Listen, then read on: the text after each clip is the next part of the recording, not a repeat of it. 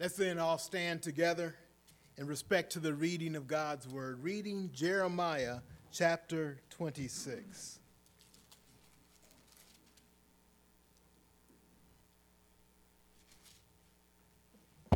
This is the word of God. In the beginning of the reign of Jehoiakim, the son of Josiah, king of Judah, this word came from the Lord. Thus says the Lord, stand in the court of the Lord's house and speak to all the cities of Judah that come to worship in the house of the Lord, all the words that I command you to speak to them. Do not hold back a word. It may be they will listen, and everyone turn from his evil ways, that I may relent of the disaster that I intend to do to them because of their evil deeds. You shall say to them, thus says the Lord, if you will not listen to me to walk in my law that I have set before you and to listen to the words of my servants, the prophets, whom I send to you urgently, though you have not listened, then I will make this house like Shiloh, and I will make this city a curse for all the nations of the earth. The priests and the prophets and all the people heard Jeremiah speaking these words in the house of the Lord. And when Jeremiah had finished speaking all that the Lord had commanded him to speak to all the people, then the priests and the prophets and all the people laid hold of him, saying, you shall die. Why have you prophesied in the name of the Lord, saying, this house shall be like Shiloh, and this city shall be desolate, without an inhabitant?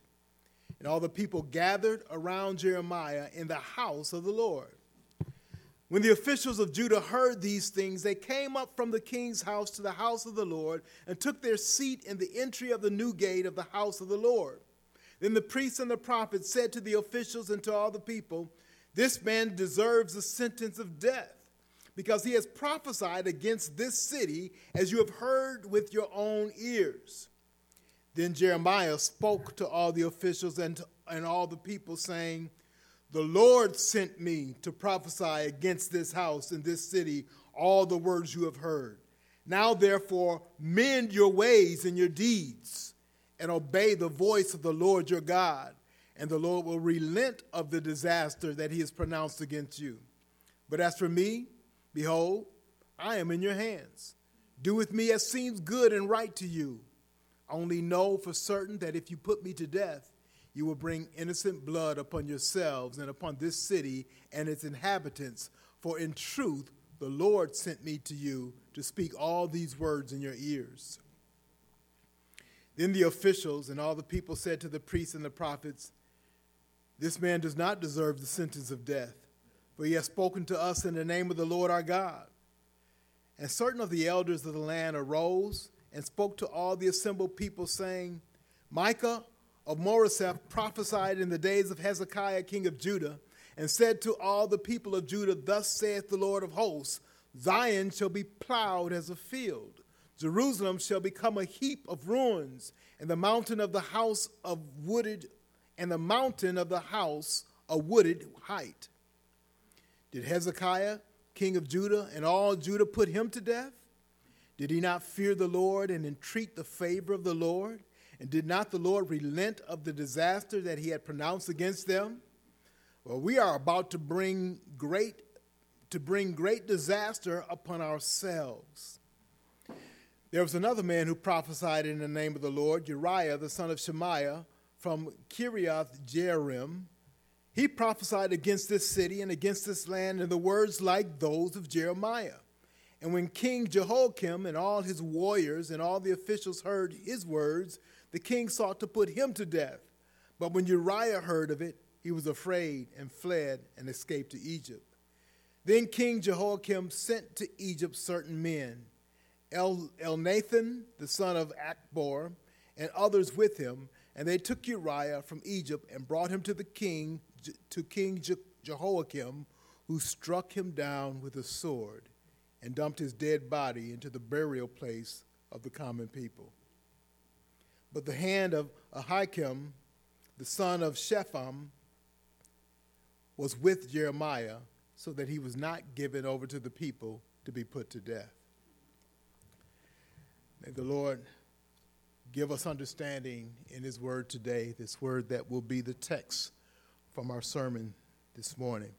If you would, please remain standing. Let's bow ourselves for a moment of prayer. We thank you, Father, for allowing us to come here today. You've given safety to us, safety during the week, allowing us to meet in this place. You've given us a place to meet. And you've blessed and given to your people one who will present your word. Your Holy Spirit has ministered your word in preparation for this moment. And we pray, Lord, that now you prepare our hearts for this moment, to hear your word, to discern your truth, and to live under the conviction of your word so that we might begin to obey you, surrender our hearts, and do what you've called us to do. Bless this service and the preaching of your word for Brian as he comes. Move in his heart and in our hearts through your word today. Now will we pray, Lord, for those who we have been praying for throughout the week. We think of Bonnie and her condition. We are thankful and grateful that she has improved over the week to where she could not speak and understand and respond, to where she is happy to meet with family and rejoice. We pray, Lord, that you just continue that process of healing as she continues to be in the hospital today, that you would just heal her, strengthen her, and bless her. We pray for Bill, her husband, and thank you for his faithfulness to serve and minister to her and his presence here today. We pray, Lord, that you would just continue to sustain him, to help him, and to bless him. We pray for others, Lord. We think of Savannah, who's recovering from her surgery. We thank you for the outreach to her that was shown and those who prepared or purchased meals for her and sent them throughout this week. We thank you for that. We pray for others who are ailing in different ways, Lord. I think of Lawrence and his back. I think of Willie and his back. We think of Charles and the need that he had for medical attention previously, and he's getting those things checked out. We just pray that you continue to be with him and uphold him. We thank you for giving us safety through the snow this week and the ice and bringing us back here. Now prepare our hearts to hear and receive your word. We pray this now in Jesus' name. Amen. Please be seated.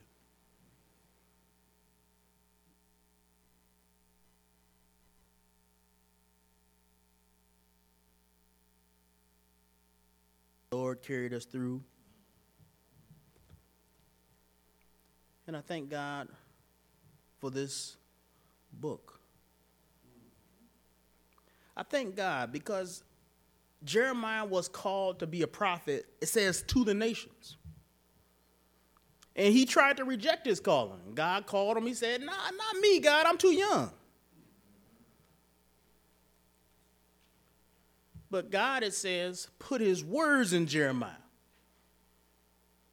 And he infused Jeremiah with this gift that Jeremiah initially didn't want. And he gave him a ministry, and he said, "I gave you authority over kings and kingdoms, empires, to build and to destroy." And he chose Jeremiah specifically, and he gave him power. And it speaks to the power of God's word that rises beyond era or age, because we're still reading Jeremiah 2,500 years later. We're still impacted. Empires, nations, kings, people are still being impacted by Jeremiah years after he's been gone. But then I also think about the importance of this word, that God called somebody specifically to deliver it. So he had to be called, he had to be equipped, he had to be empowered to deliver this word, because it's too important to be handled any other way. That's how valuable God sees his word. And so you get into this passage, and it's an odd little passage. We've been going through the book of Jeremiah on Thursday night Bible study. And everybody is welcome to attend that if you want to get an in-depth and in-person and more interactive experience. You know, when we do a sermon, that's not the time to ask questions. But when you come to my house and we share a meal, you get to fellowship over the word, you get to interact with the word. But we've been going through the book of Jeremiah, and it's been a blessing. But this one is odd. It says, in the beginning of the reign of Jehoiakim. Jehoiakim was an evil king. He was so evil that he wasn't even the first evil choice. You see, Josiah was a good king. All of his sons was bad. And the king before Josiah wasn't no good. So when Josiah tried to create a revolution of holiness, it didn't really take root. It impacted him, but it didn't really impact the people. So he changed the laws and he changed some things, but when the prophet advised him, say, don't go to battle against Egypt, and he went anyway, he got killed. He was still a good king, but he made a foolish decision that ended to his life being ended. And after he lost his life, everybody knew that he had chosen his second son to be king. And his second son reigned a long 3 months. Because after Egypt beat Josiah, they came to Jerusalem and they was like, oh, no, the same king who went against us, his son can't be king. We got to take him down too. So they took him prisoner, took him back to Egypt, and now the oldest is king. Now, you got to ask yourself, why wouldn't they choose the oldest in the first place? It's because there was something wrong with Jehoiakim.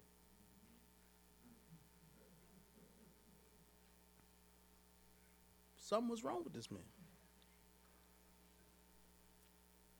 And so Jehoiakim started his reign being established by Egypt. Egypt said, this is our guy. He's going to be the king.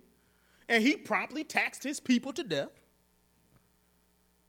But people were hopeful, right? Because, hey, they had just lost a great king, and they had just lost another king 3 months later. And so they were in this era where they just kept losing, and they were hoping that fortunes would change.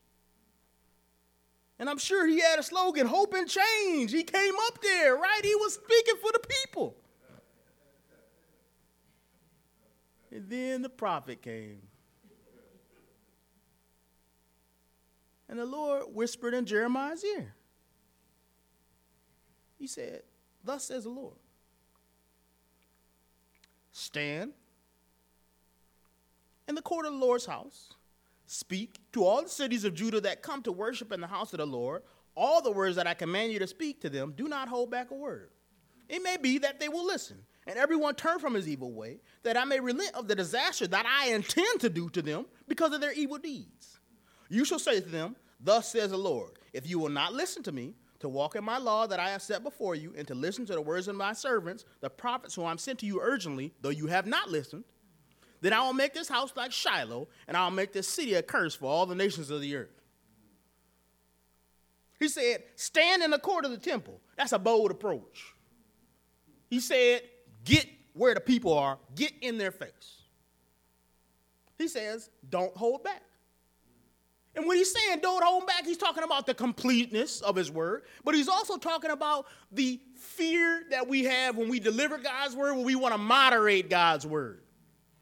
We don't want to call homosexuality an abomination because that's more fearful, that's more offensive than saying it's just a sin. But what does the Bible say? We try to moderate God's word, but God talked to Jeremiah. He said, don't you dare moderate this. He says, it could be that they might turn, a hope for repentance. Here's the truth of the matter. If you want to see people saved, it's going to be through tough truth. They have to understand that the judgment is already in progress. You know, it reminds me back in the day, you used to get a video. You used to download it. And it was already on your computer. It was just buffering. Judgment is buffering. It's there. It's ready to play. It's just buffering. And you have to take it seriously. Then he says, I want you to give this content. Thus says the Lord. That's authoritative. And that's absolute. There's no room for negotiation. This is what God has said. I want you to listen. And listening means three things in this passage. Number one, it means walk in my word. You got to follow the Bible. Too many people don't even crack open their Bible. But it is incumbent on you not only to read your Bible, but to know the Bible, but then also to follow the Bible. This word is important. But then he takes it a second step, because there's lots of people who think they can study their Bible and stay at home. He says, listen to my prophets.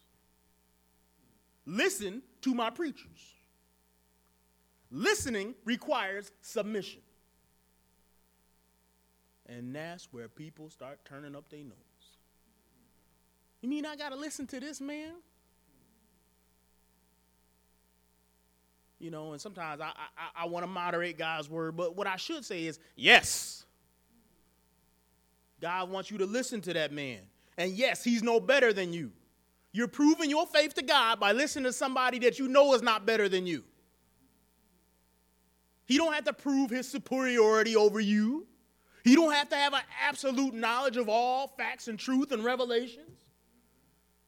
Because the sad thing is, even when he do that, you still ain't going to listen.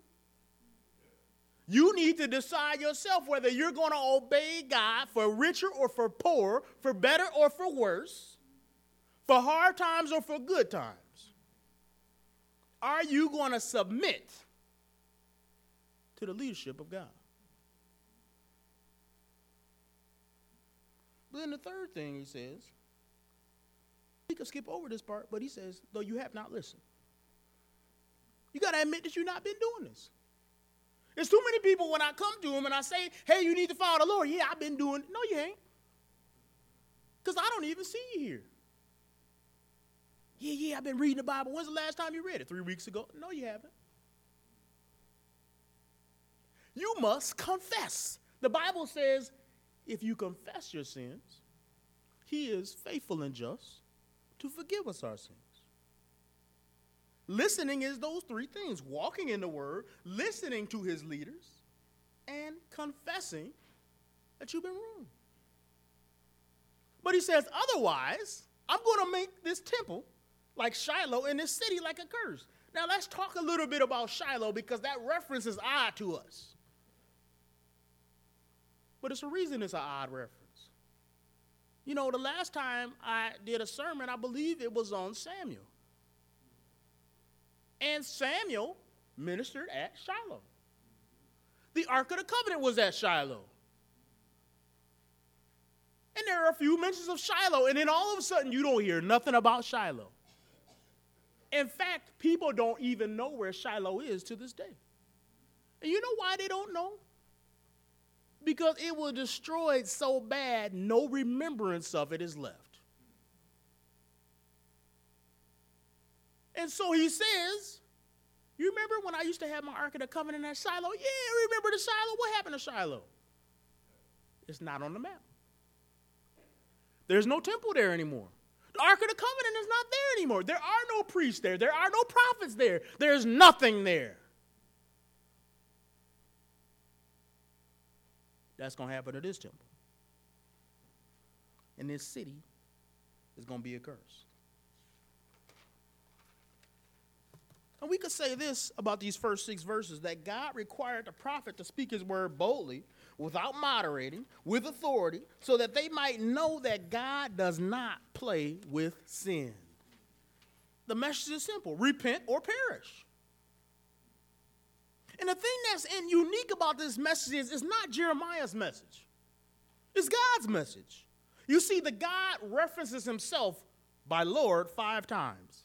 And he says the pronoun I 7 times. So that people might know this is God speaking.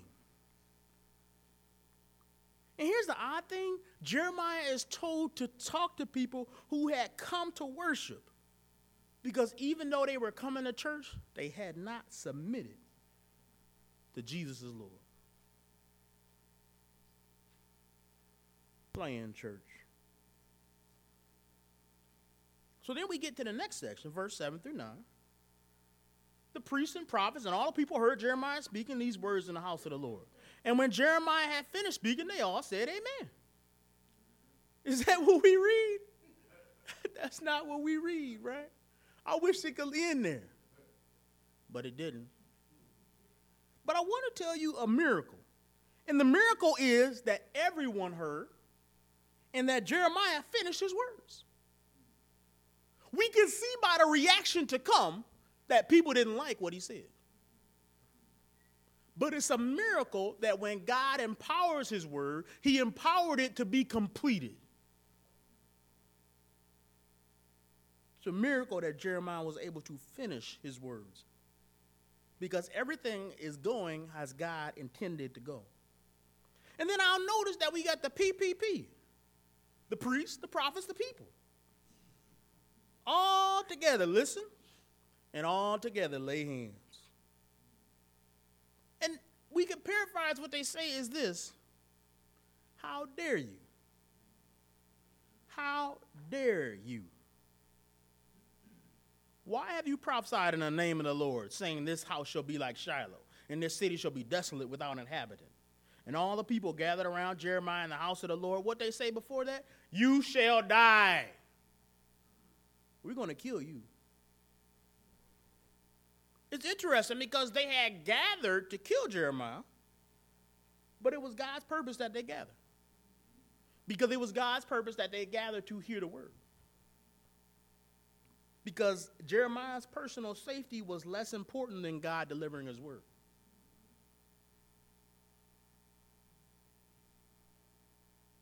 Now, they had to clean up their act pretty quick, because you could see in verse 7 through 9 they wanted to kill Jeremiah.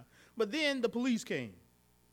So then it says, when the officials of Judah heard these things, they came up to the king's house, to the house of the Lord, and took their seat in the entry of the new gate of the house of the Lord. Then the priests and prophets said to the officials and to all the people, this man deserves a sentence of death, because he has prophesied against this city as you have heard with your own ears. Right? First, they were just going to beat him randomly and kill him, but then when the police came, they said, well, this guy needs to be prosecuted. He prophesied against this city. And you heard him. That's the evidence. We all heard him. That's the evidence against him. It's amazing, because when you look at this section, you see the guilty charge the innocent. In their minds, this had to be personal.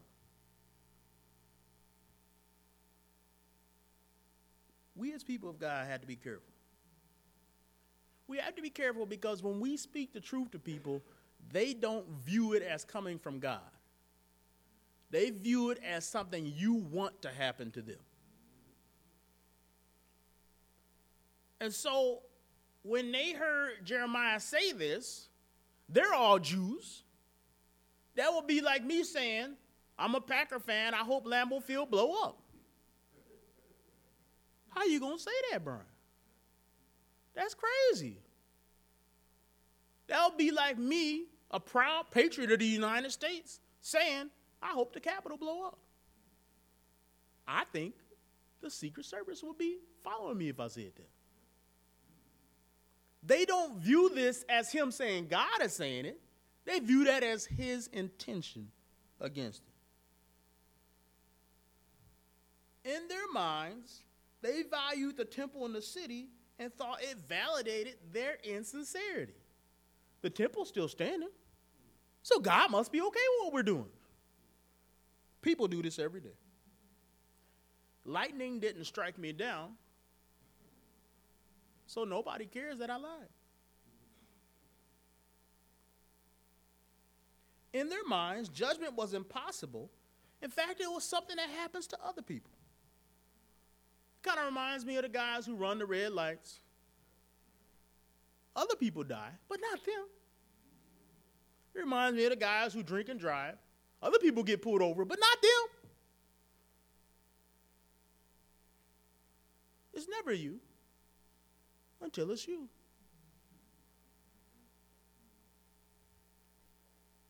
In their minds,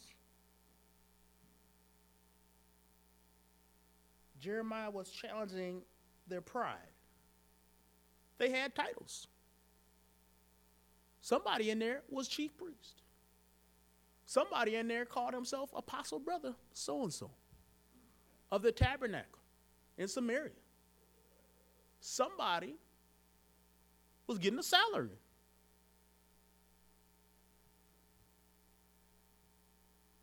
How dare you come after me? I got a title and an education and 5 degrees. And you come in here with your dusty robes on saying God sent you. How dare you? How dare you? But then Jeremiah speaks. Jeremiah spoke to all the officials and all the people, saying, "The Lord sent me." This is not personal. This is divine. This is not hate. This is holy. And you're right, he says. He sent me against this house and against this city. Because God is targeting. Yes. People say, "Are you preaching at me?" Yes. "Brother, was you talking about me up there?" Yes. Yeah. It's you. It's you.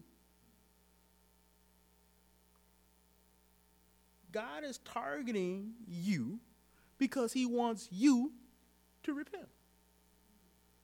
Yeah, I'm talking about you. Because I want you to see your God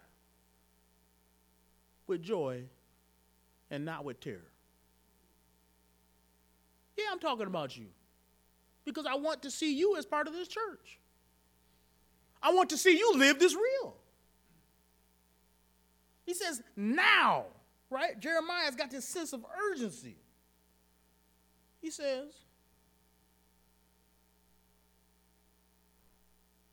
"Now mend your ways and your deeds and obey the voice of the Lord your God." I'm not stopping what I'm saying. This is just going to be sermon number 2. Same topic, same subject. If you obey God, he won't destroy you. But here's the part that I don't like.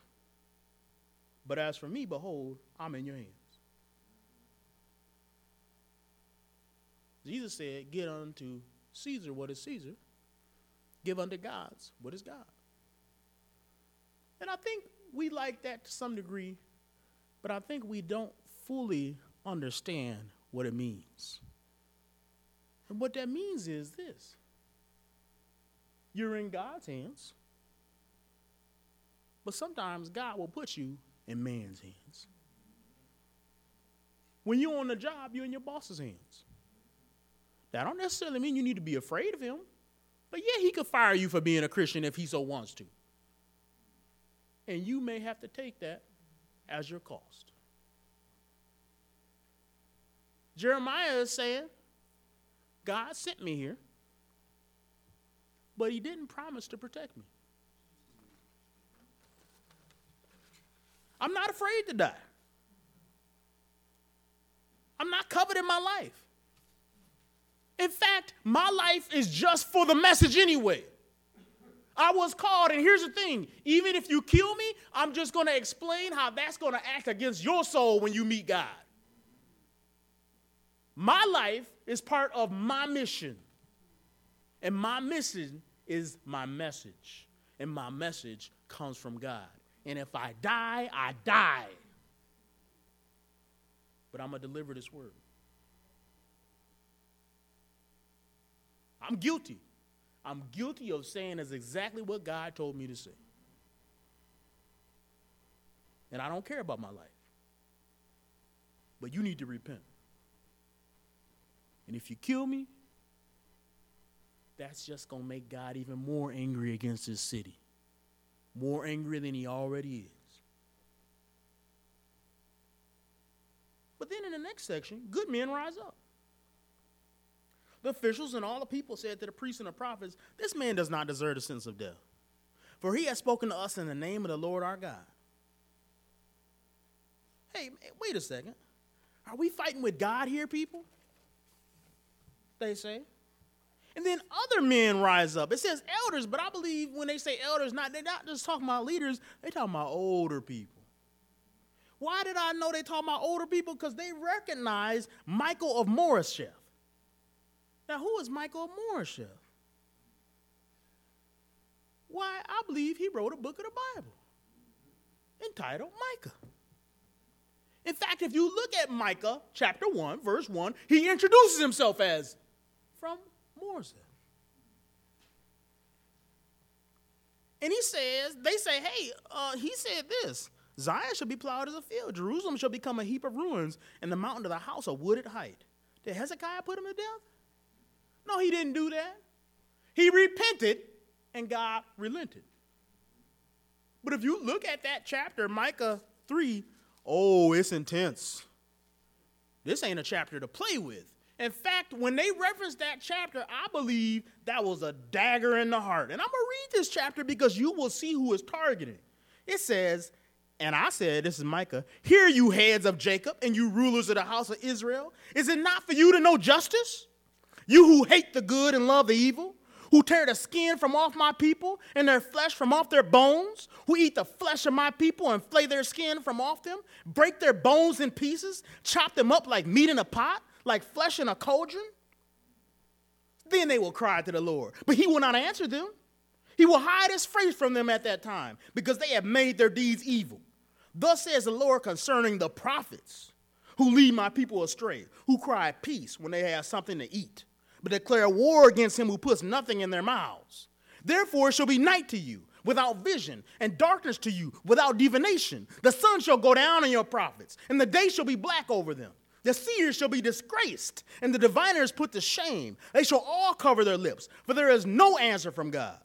But as for me, I am filled with power, with the Spirit of the Lord, with justice and might, to declare to Jacob his transgression and to Israel his sin. Hear this, you heads of the house of Jacob and rulers of the house of Israel, who detest justice, who make crooked all that is straight, who build Zion with blood and Jerusalem with iniquity.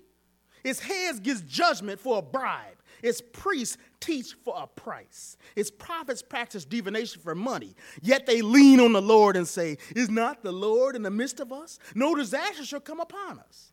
Therefore, because of you, Zion shall be plowed as a field. Jerusalem shall become a heap of ruins, and the mountain of the house a wooded height. Who is he aiming it at? Oh, he aiming it at the PPP. The prophets, the priests, the people. In fact, it's the religious leaders who are the worst here.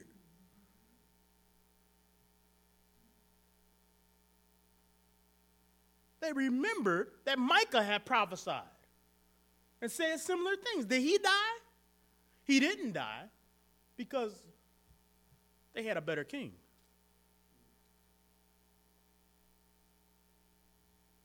There will always be a remnant that God has reserved who heard the word and remember the prophets. And they knew that wickedness destroys those who practice it.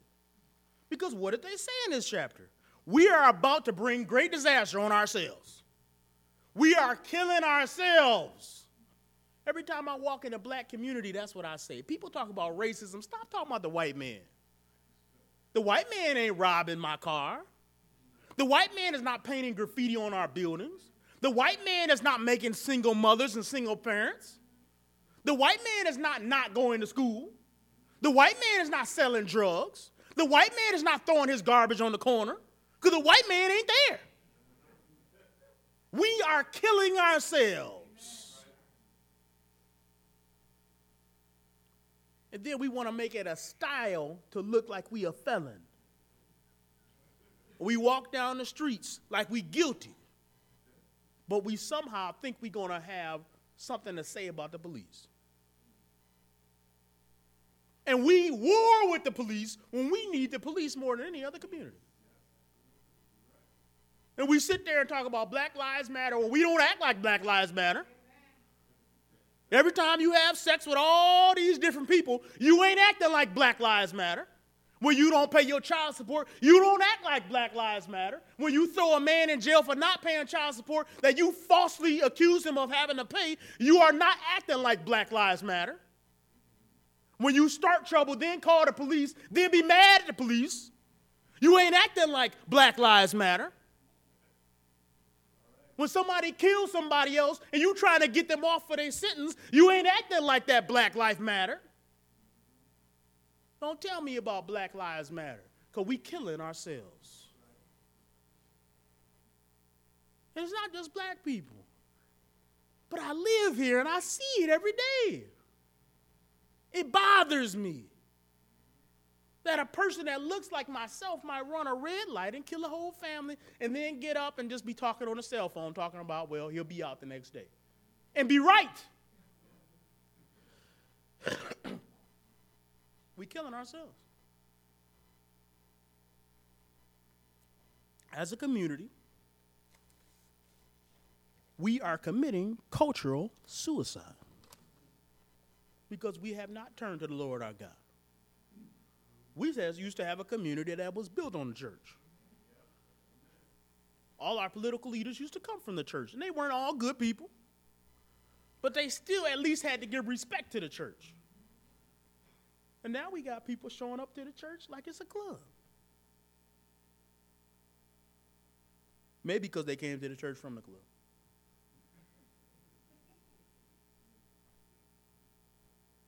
But we're killing ourselves.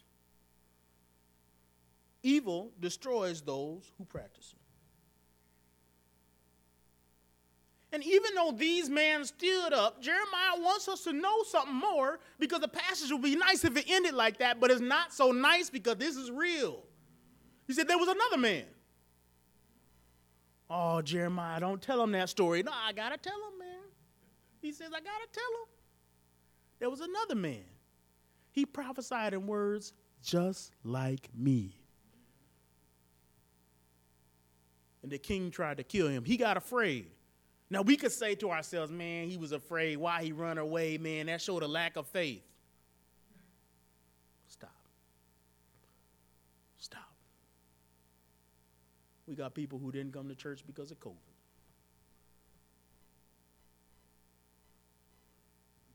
How you going to be mad at a man who got a hit out on him from the king?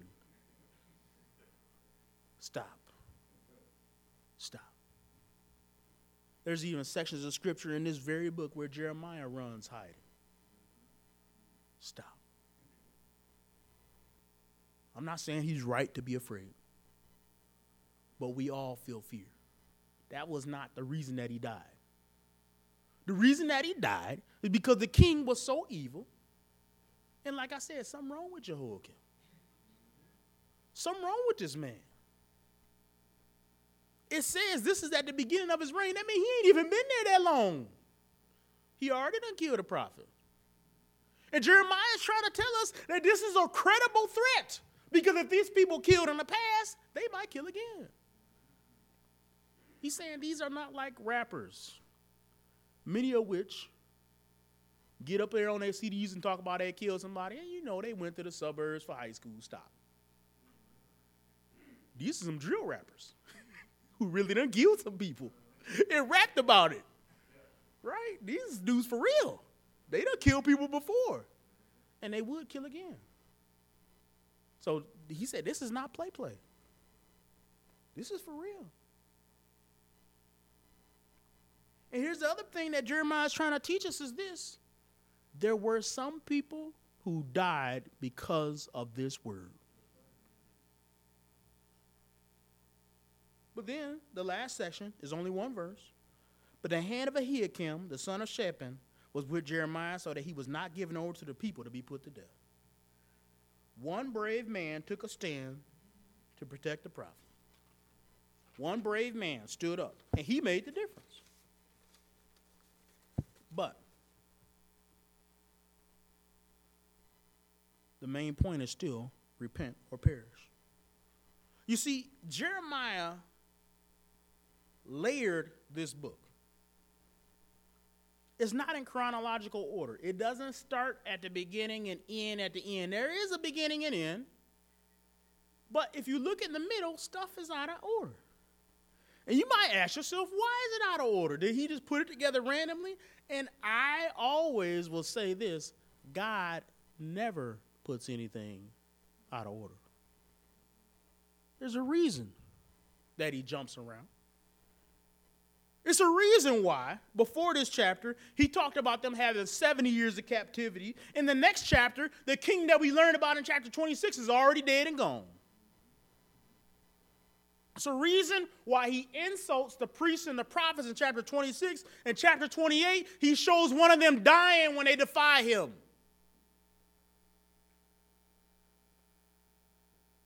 He's showing, simply by the way he layers even this book, that you can't escape God.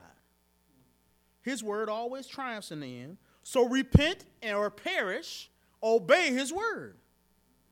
This is not a history lesson. This is not about the deliverance of the prophet.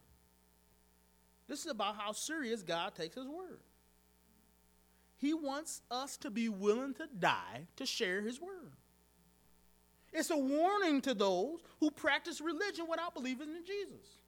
It's a warning to those who think they can obey the word without submitting to his prophets.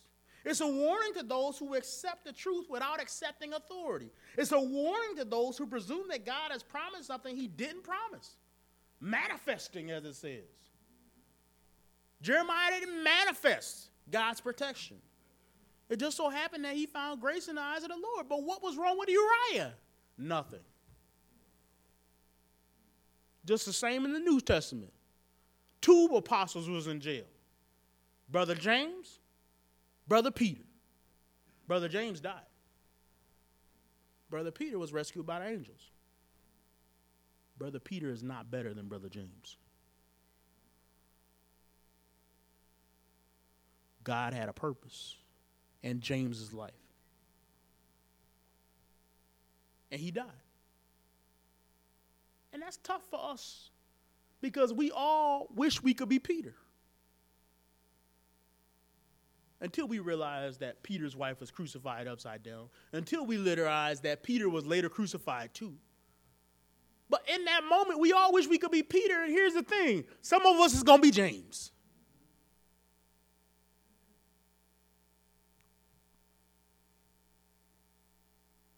When you look at this chapter, even a chapter is layered in an interesting way.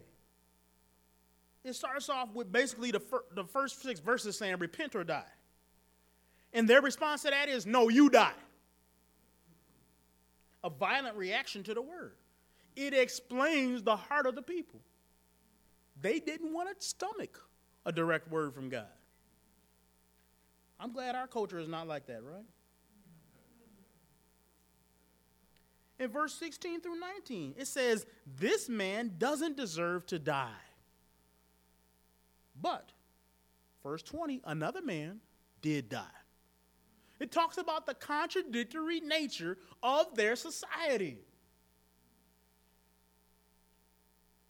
They were in an era between Josiah and the end. The kingdom is soon to end. And you see contradictions arise. Why do you see contradictions arise? Because chaos occurs at the point of death.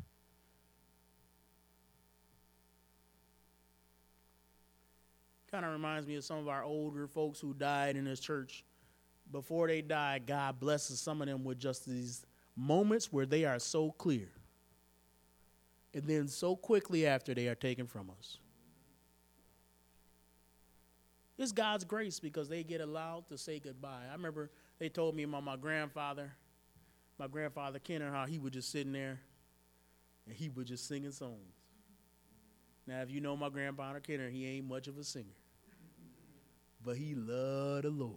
You can't tell me he don't love the Lord. And grandfather Kenner, he had once called me over because he needed my help. He had slipped and fell. But after I'd helped him up, all he wanted to talk about was how I should behave in the church and be an elder. That's all he wanted to talk about, is teach how to treat God's people. That's all he wanted. His life to him was less important than the church carrying on, because the church will carry on whether we hear or not. I think about my grandfather Hope. Before the moments of death, he told my grandma, he said, "You know, I'm going to die. I love you very much." He knew. He knew. But we have a society that is dying.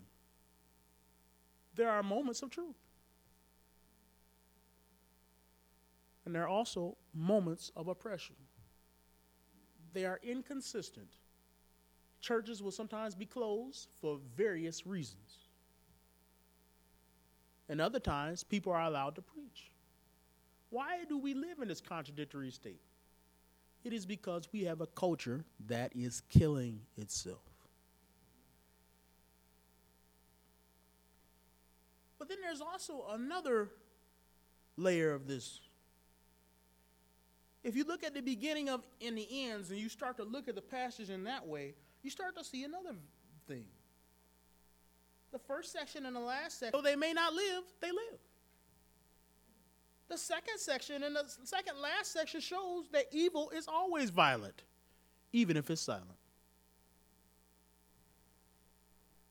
They wanted to kill Jeremiah, they had killed before. The sections in the middle of that slice is the conflict between good and evil. They say he deserves to die. The officials say he don't deserve to die. But there will always be this battle. And the battle was caused by bold preaching. And here's the thing. I'm going to cause conflicts for you. If I preach as God wants me to, I will create battles that you can't escape from. But that's also God's will. But then the middle of the whole section is this, that the Lord sent his prophets in the midst of a rebellious people to give his word. And his word was repent or perish. Now the application is simple. The word will cause others to doubt, guilt, and have uncertainty, and they will blame you for that. But speak anyway, and don't hold back, because some of them might listen.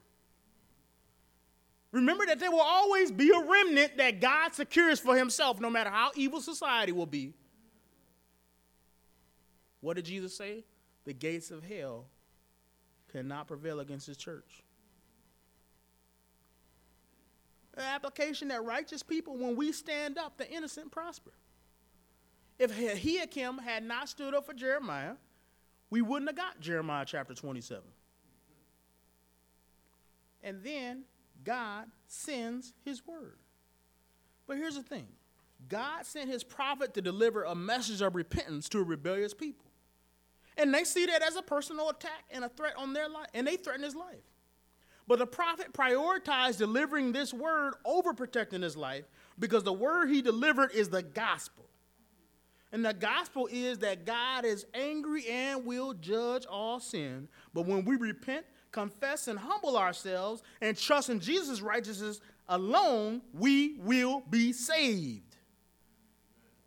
And God spared the prophet, but he didn't spare his son. He sent his son to a rebellious people. And when they tried to kill him, he delivered himself, because he prioritized our redemption over his life. He is the word. He is the communication of God. He is the realization of everything that God wanted to communicate to man. And you see, we got three problems as man.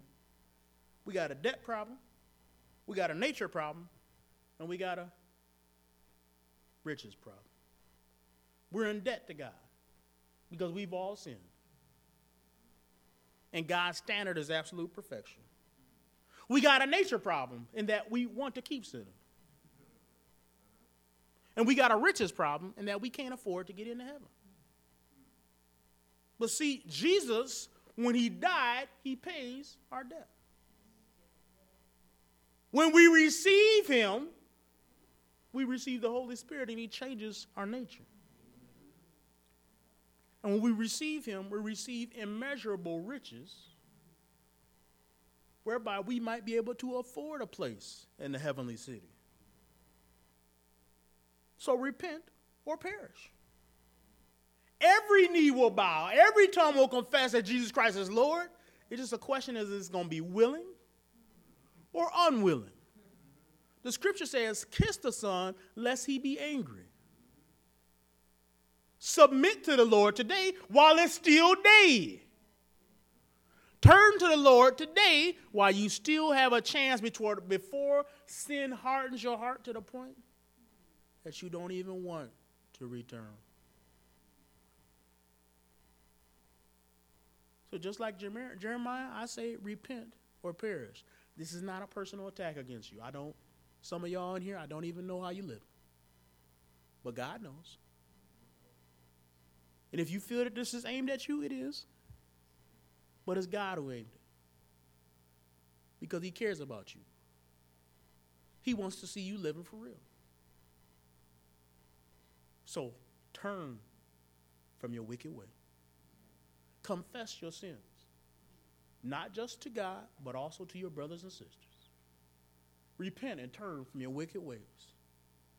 Believe in Jesus. Lift up the lifted up one. Turn and be healed and be saved. Dear Lord, we thank you for your word. We thank you for the book of Jeremiah, Lord. The message of repent or perish. We pray that you would bless us, Lord, as we sing one final song, Lord, about your word. We thank you, Lord, that you sent your word, that you view your word so important that it was okay to threaten the life of the prophet because your word was too important to go without being said. Your word was so important that you sent your son to die. Your word was so important so that we might believe in it and be saved. And in your name we pray.